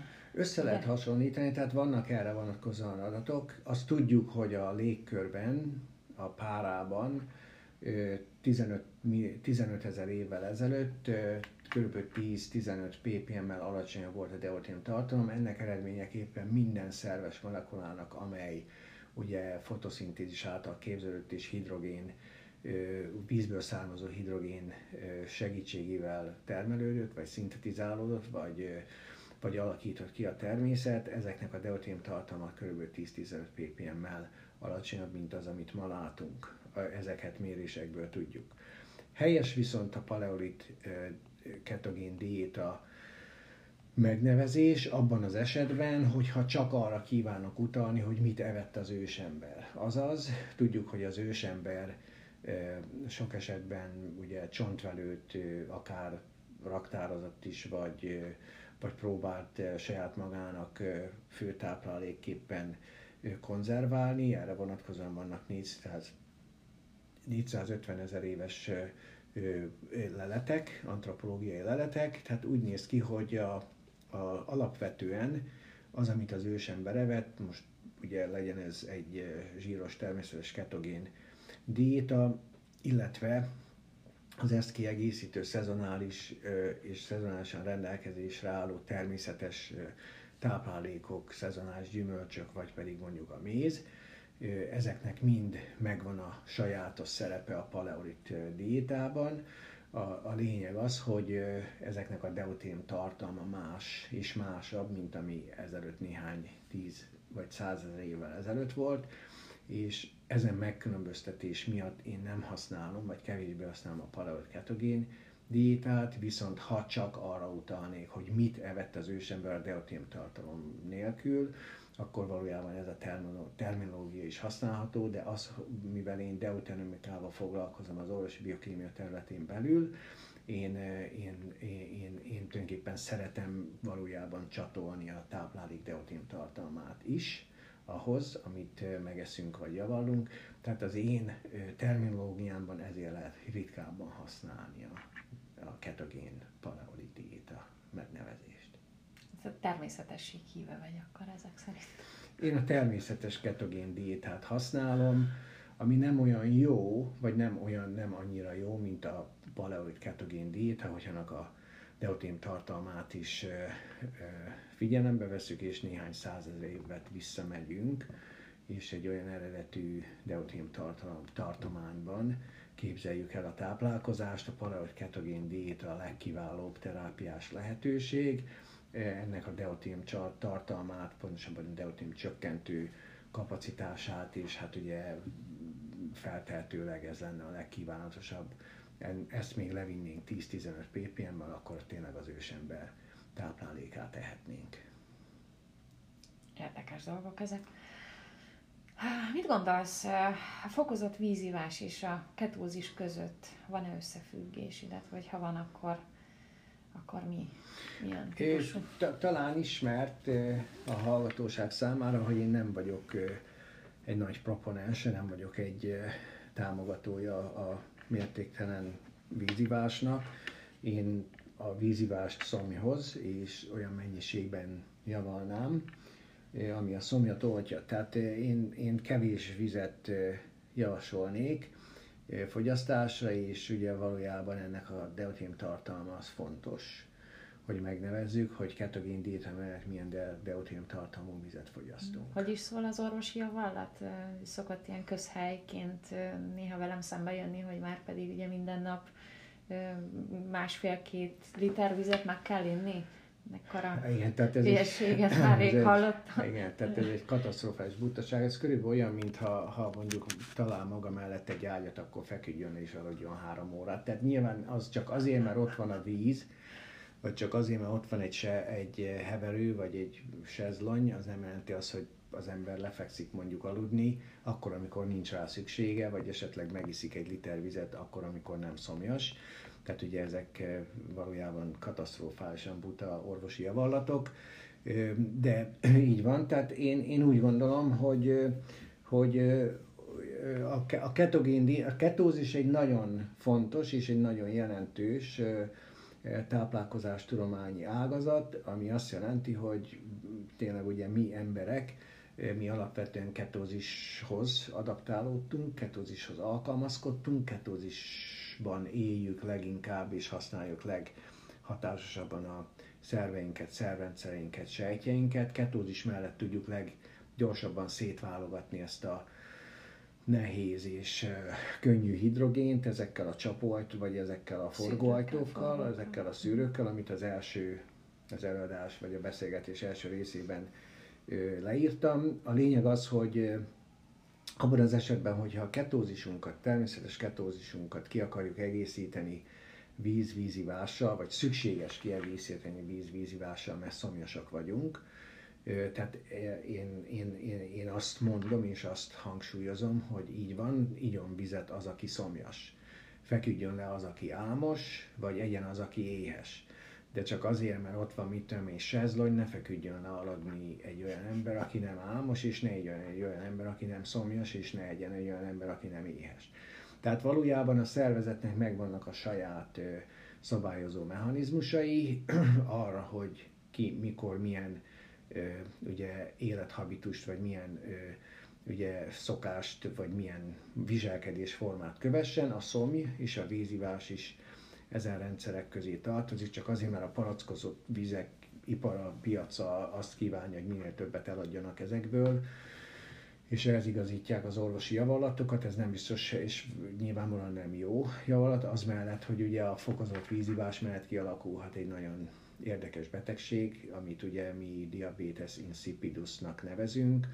Ez valójában egy nagy mennyiségű ugye vízbevitelnek a következménye miatt kialakuló alacsony antidiuretikus hormonszint, ami ugye nagy mennyiségű vizeléssel jár, ugye aki jelentős mennyiségű vizet iszik, általában ezt ki is üríti, értelemszerűen nincs is értelme meginni ezt a vizet, ha csak nem valaki szomjas, és egy néhány hetes hónapos adaptáció szükséges ahhoz sajnos, hogy valakit a fokozott vízivásról a szükségszerű víziváshoz visszavezessünk, ami szabályozás alá kerül az antidiuretikus hormon segítségével. Ez sajnos egy több hetes, esetleg több hónapos munka, de a lényeg az, hogy, hogy a ketózist kiegészítve a vízivás a szomhoz kötött, és abban az esetben, ha valaki iszik vizet, egy jó természetes, alacsony deutérium tartalmú, deutérium tartalmú természetes ketogén diéta mellett, az igyon deutérium csökkentett vizet. Miért? Mert a szervezetünk is ezt termeli, ezt igyekszik termelni. A zsírokból, mint ahogy említettem, a csapó, a forgóajtókon keresztül ugye kiszűri a szervezet a nehéz hidrogént, ennek ugye több lépcsője van, és ez biokémiai egy nagyon biokémiailag egy nagyon összetett folyamatsor. Én azért használom a forgóajtó rendszert, mert az viszonylag könnyű elképzelni és érteni, ez mellett nagyon sok más egyéb orvosi biokémiai mechanizmus van, ami a deutériumot csökkenti, ezeknek a részleteire nem térek ki, pont azért, mert szeretném ezt a programot, vagy szeretnénk ezt a programot közérthető biohackernek, biohackerek számára is érthető formában megbeszélni. Tehát a lényeg az, és ezt, ezt tartom fontosnak, hogy, hogy a vízfogyasztással nagyon óvatosan, a víz minőségével és a víz kiválasztásával, megválasztásával nagyon óvatosan bánjunk, pontosan azért, mert a ketózis egy nagyon természetes ketózis egy nagyon értékes ugye, anyagcsere folyamatot vízbe a szervezetbe, ez pedig a deutérium csökkentett mitokondriális mátrix anyagcsere víz termelése, és ha ezt a folyamatot tönkretesszük magas deutérium tartalmú környezeti, nagy mennyiségű környezeti víz fogyasztásával, akkor tulajdonképpen a ketózis vagy a ketogén diéta nem sokat ér. Viszont abban az esetben, hogyha értjük a deutérium csökkentett víz sejten belüli termelődését, akkor ennek a fogyasztását is jobban megértjük, és olyan mennyiségben, amennyire a szervezetünknek szüksége van, ez pedig a szomjúság érzése mhm. diktálja. Tehát mondjuk, aki, aki tegyük fel nagyon szigorúan tartja a ketogén diétát, ugye a sejtjei előállítanak deutérium csökkentett vizet, tulajdonképpen annak nincs is szüksége deutérium csökkentett vízre, vízivásra, tehát nem kell vizet innia, illetve hogyha mondjuk tegyük fel, iszik mellette, az ö, okozhat-e nála valamilyen fönnakadást, tehát ugye túlzott deutérium csökkentésbe megy át, ugye tudjuk, ez sem jó a szervezetnek. Igen. Ha, a hallomásból tudom, hogy egyik ismerősöm ketogén diétán van, próbálta inni a deutérium csökkentett vizet, és hát bizony rossz hatással volt rá, tehát sűrűbben, sűrűbben járt oda, ahova általában nem kellene. Így van, így van.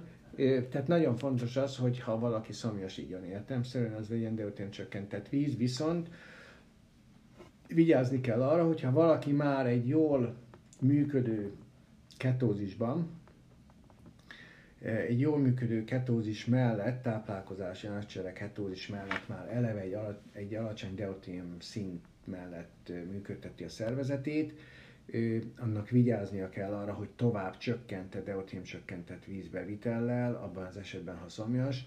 Egy nagyon érdekes és a baktérium flórára visszavezethető, tehát a, a bélben élő baktériumokra visszavezethető ugye deutérium csökkentési vagy deutérium nyerési folyamatra utalnék itt. A, a baktériumoknak deutériumra, deutériumra van szüksége ahhoz, hogy nőjenek. Abban az esetben, hogyha valaki ketózisban él, abban az esetben a, a vérpályából a, a bél traktusba jutó, teszem azt mondjuk laktát, tejsav, deutérium tartalma is alacsony. Ezek a baktériumok most már nagyon függnek attól, hogy mennyi deutériumot kapnak az elfogyasztott vizen keresztül, hogyha az is alacsony deutérium tartalmú, akkor ennek a kettős hatásnak lehet hasmenés az eredménye, vagy lehet sorozatos hasmenés, de a lényeg az, hogy értve a, a két mechanizmust, a ketózis és a deutérium csökkentés rendszerét, abban az esetben, hogyha valaki mondjuk ketogén diétán van, de még tud és tudna csökkenteni deutériumot, víziváson keresztül mindenképpen megteheti. Ha valaki mondjuk testedzőként, vagy sportolóként, vagy olyan foglalkozást űzve, ahol a, ahol a testigénybevétele meglehetősen nagy, hát az azaz izmokra izmokra gondolunk, amelyek, tehát van egyébként ketózis előállítható, vagy deutérium csökkentés előállítható izomműködés kapcsán is, izomigénybevétel, ezt mi úgynevezett exercise ketosisnak, vagy mm. ugye izom használat, vagy izom, fokozott izomműködés mellett kialakuló anyag ketózisnak, anyagcsere ketózisnak nevezzük.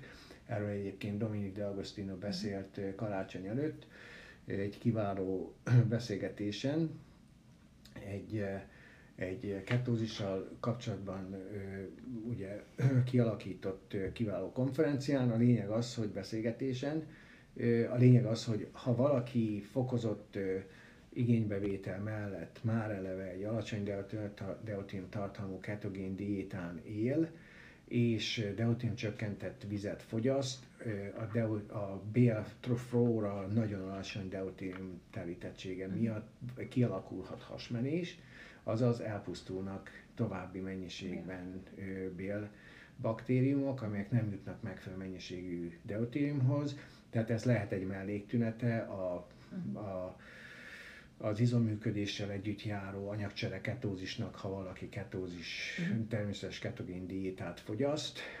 Ennek nyilván megvannak a sajátos egyéni tapasztalatai, hogy ezt hogy lehet valójában kiküszöbölni. Tehát a lényeg az, hogy azért a deutérium csökkentett vize és a ketózissal, a ketogén diétával uh-huh. is óvatosan kell bánni, mert a kettő együtt erősítve egymás hatását uh-huh. jelentkezhetnek olyan tünetek, amelyek, amelyek mindenképpen mondjuk inkább egyfajta mértékletes deutérium csökkentést tesznek, feltételeznek valamelyik ágon, vagy a ketózis, vagy pedig a vízfogyasztás mentén, de ezt valójában meg lehet, ki lehet alakítani. De jól tudom, akkor ezek a sportolók egy picit máshogy számolják maguknak a makrókat, mert ők nem feltétlenül a zsír arányba mennek el, tehát egy picit csökkentik talán a fehérje előnyére a, a ugye az izomépítés kapcsán a zsírbevitelt. Így van, tehát mint ahogy ugye ezt Dominic Agostino említette, illetve leírta, tehát a, a, az exercise ketosis, tehát a, a, az izommunka miatt kialakuló ketózis, az kialakulhat cukordiéta mellett is. Azaz, ha valaki elégeti a cukrát, a fokozott izomigénybevétel mellett, és ugye ennek több mechanizmusa van, a mitokondriumon belül, most erre nem akarok kitérni részletesen, de a lényeg az, hogy a cukrot el lehet égetni teljes egészében a mitokondriumon belül, abban az esetben, hogyha valaki ugye fokozott izommunka mellett ugye nagy mennyiségű zsírt éget, és, az mellett, és ehhez nagy mennyiségű cukorra van szükség. Ha ezeket mind elégeti, akkor ketózisban marad, annak mm. ellenére, hogy esetleg cukrot is fogyaszt. Ez kétségtelenül így van.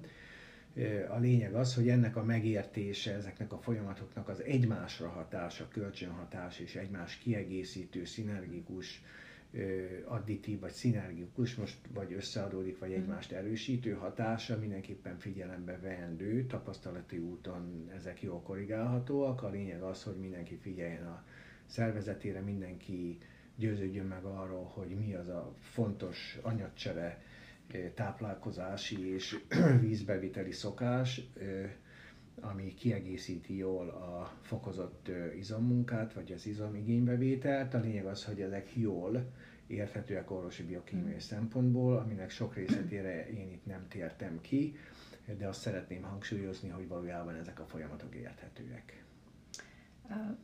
Megosztanék veled egy idézetet, ami ugye a Hippokratész után szabadon született, és nem olyan régen találkoztam vele angolul hangzik ez az idézet, vagy angolul van ez a, ez a kis idézet. You are not what you eat, but how you metabolize what you have eaten. Igen, tehát akkor ezt fordíts le magyarra, hogy...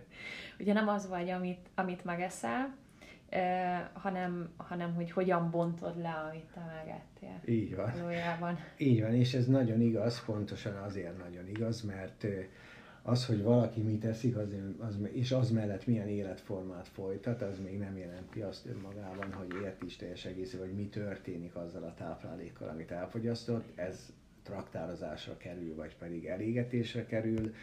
Ez valójában egy nagyon fontos összefüggés rejt magában, és talán ezt kiegészítve napjainkban a ketózist, a ketogén diétát megértendő, pont ezek a kitételek nagyon fontosak, hogy értsük azt, hogy tulajdonképpen nem, a, nem csak az a fontos, hogy mit eszel, hanem az, hogy azzal mi történik. Azzal mi történik, így van, ez a biohackereknek egy kis odaszúrás volt a részemről.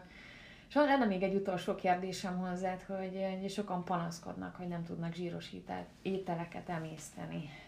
Mi okozza mondjuk ezt a renyhe epehújak betegséget, mert ugye ezzel ez a következmény. Igen, ezt én is hallottam több oldalról is több kérdés formájában felmerült ez, hogy ugye nem tudok zsírt emészteni.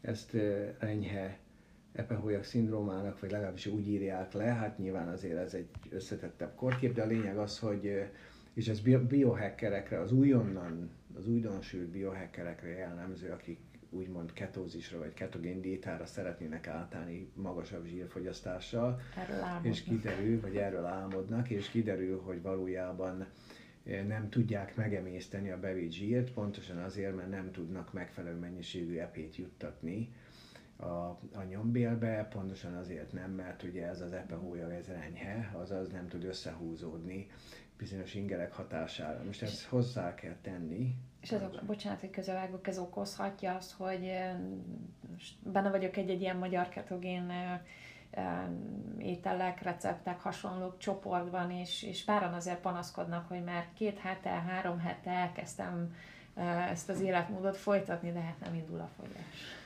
Igen, ez szintén és ide is visszavezethető valamelyest. Na most ugye ehhez tisztázzuk valójában a, a máj ugye alsó felületén, vagy inkább ugye a kivezető mondjuk érrendszeri, kibevezető érrendszeri és ugye epehója, ez az epe kapu egyébként, ugye az epe hólyag az, amely tárolja a kivezető elemekre, azaz az epe elvezetésre és az epe tárolásra, epe tárolásra szükséges ugye emulgeáló, azaz most nevezzük nevén, ugye ez egy mosószer, ez arra alkalmas az epe maga, hogy a zsírokat valójában egy ilyen disperzált, azaz egy ilyen oldott állapotba tartsa addig, amíg ugye a lipáz nevű enzim, amit a hasnyálmirigy termel, le tudja bontani a zsírokat glicerolra, tehát erre a cukorra és a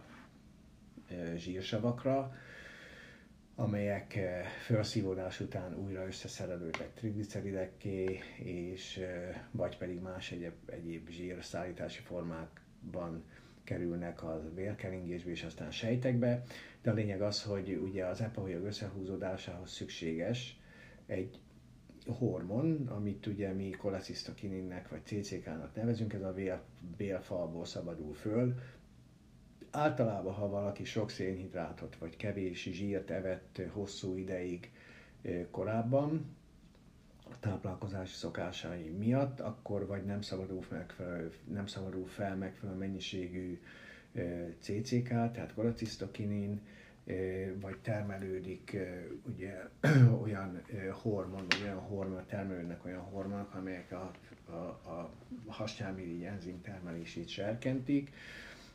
A lényeg az, hogy valójában a, az, a renyhe epehólyag az több okból alakulhat ki, vagy nem szabadul föl egy ilyen hormon, ez a CCK, ami összehúzódása serkenti az epehólyagot, vagy ha felszabadul, akkor az epehólyag nem képes, nem válaszol, nincs megfelelő mennyiségű ugye receptora ahhoz, hogy ezt a felszabaduló hormon mennyiséget felismerje, és abban az esetben, hogy ez bármelyik tényező vagy a kettő együtt előáll, akkor tényleg az van, hogy valójában a beteg úgy érzi, vagy a kliens, vagy a, a, a kedves embertársunk úgy érzi, hogy nem képes zsírt emészteni, pontosan azért, vagy esetleg még ugye epe úti fájdalmak, vagy epe hólyag miatti epe hólyag összehúzódás, vagy ugye esetleg az azzal társuló ugye epe kövesség miatt esetleg görcsös fájdalmak is jelentkezhetnek. A lényeg az, hogy valójában az, hogy valaki ketózishoz szokjon, az, hogy valaki zsír tudjon emészteni, ez megint egy alkalmazkodási folyamatnak az eredménye, vagy egy alkalmazkodási időszaknak az eredménye, ami azt jelenti, hogy ahhoz, hogy valaki zsírt tudjon emészteni, fokozatosan, esetleg hetek, hónapok alatt kell, hogy hozzászoktassa, visszaállítsa a szervezetében ezt a hormonális szabályozó rendszert, ami ahhoz szükséges, hogy az epahújag megfelelő mennyiségben, megfelelő időben és megfelelő intenzitással, megfelelő formában összehúzódjon, az megfelelő mennyiségű epét juttassa a környezetbe. Hát akkor vannak dolgok, amiket nem lehet sietetni, ilyen ez az autóvezetés is így. Meg vannak a lépések, ilyen a hogy tenisz, keresztül. Ilyen, ilyen a tenisz, ilyen az úszás, ilyen az autóvezetés, az élet minden ugye területén ez az alkalmazkodás, az ahhoz szükséges idő, ez egy nagyon fontos tényező ennek a megértése, ez az zsírevéssel mm. kapcsolatban is így van, és az epeholyag működésével kapcsolatban is így van. Idővel nyilván ehhez lehet alkalmazkodni, mm. esetleg nem, abban az esetben, hogyha már valakinek nagyon előre haladott ugye epehólyagon belül degeneratív változások álltak elő, azaz van esetleg epehomok vagy epekő, vagy esetleg már szűkületek találhatók az epeutak, epejáratok mentén, abban az esetben nehezen alkalmazkodhat, vagy alkalmazkodik az epehólyag a fokozott zsírevéshez. Nyilvánvalóan ebben az esetben a szakember tanácsát kikérjük, vagy pedig nyilván váltunk a diétán. Tehát van, van olyan, amikor visszakozni kell a, mhm. a ketogén diétától, pont azért, vagy a, mondjuk a a kizárólagos ketogén diétától, tehát inkább az arányokat változtatni. Így van, az arányokat változtatni szükséges, így van. De a lényeg az, hogy, hogy valójában egy alkalmazkodás kapcsán azért ezek jól kialakíthatók és visszanyerhetők ezek a funkciók, azaz a zsírevés melletti megfelelő epeürülés és emulgálás és emésztés és felszívódás valójában ezek bizonyos fokig visszaállíthatóak. Nagyon szépen köszönöm, hogy itt voltál, azt hiszem most mai napra nem maradt több kérdésem. Uh, viszont a következő uh, témát azt szeretném neked egy picit felvezetni, hogy, hogy uh, kérdeznélek majd um, az, az a édesítőszerekről, cukoralkoholokról, illetve a fehérjékről, ha esetleg uh, Ez adsz még rá módot. Érdekes téma. Én örülök, hogyha, hogyha meg tudjuk beszélni ezeket a fontos alapvető biokémiai ismereteket, ezeket illesztjük a gyakorlathoz a biohackerek számára közérthető formában. Szerintem, ha ez a téma érdeklődésre tart számot, és valószínűleg tartom, hogy igen, akkor beszéljük meg ezt a orvosi biokémiai szempontból is, illetve illesszük ezt közérhetően ahhoz a biohacker megértéshez vagy mozgalomhoz, ami hála Istennek most már azért Magyarországon is egyre inkább látható. Köszönöm szépen. Köszönöm szépen, és akkor a most elhangzottakhoz majd a megfelelő linkeket, hivatkozásokat a, a podcast alatt oda csatoljuk, hogy hol lehet még bővebben utána olvasni. Köszönöm szépen. Köszönöm szépen, hogy itt voltál. Köszönöm a hallgatóknak is.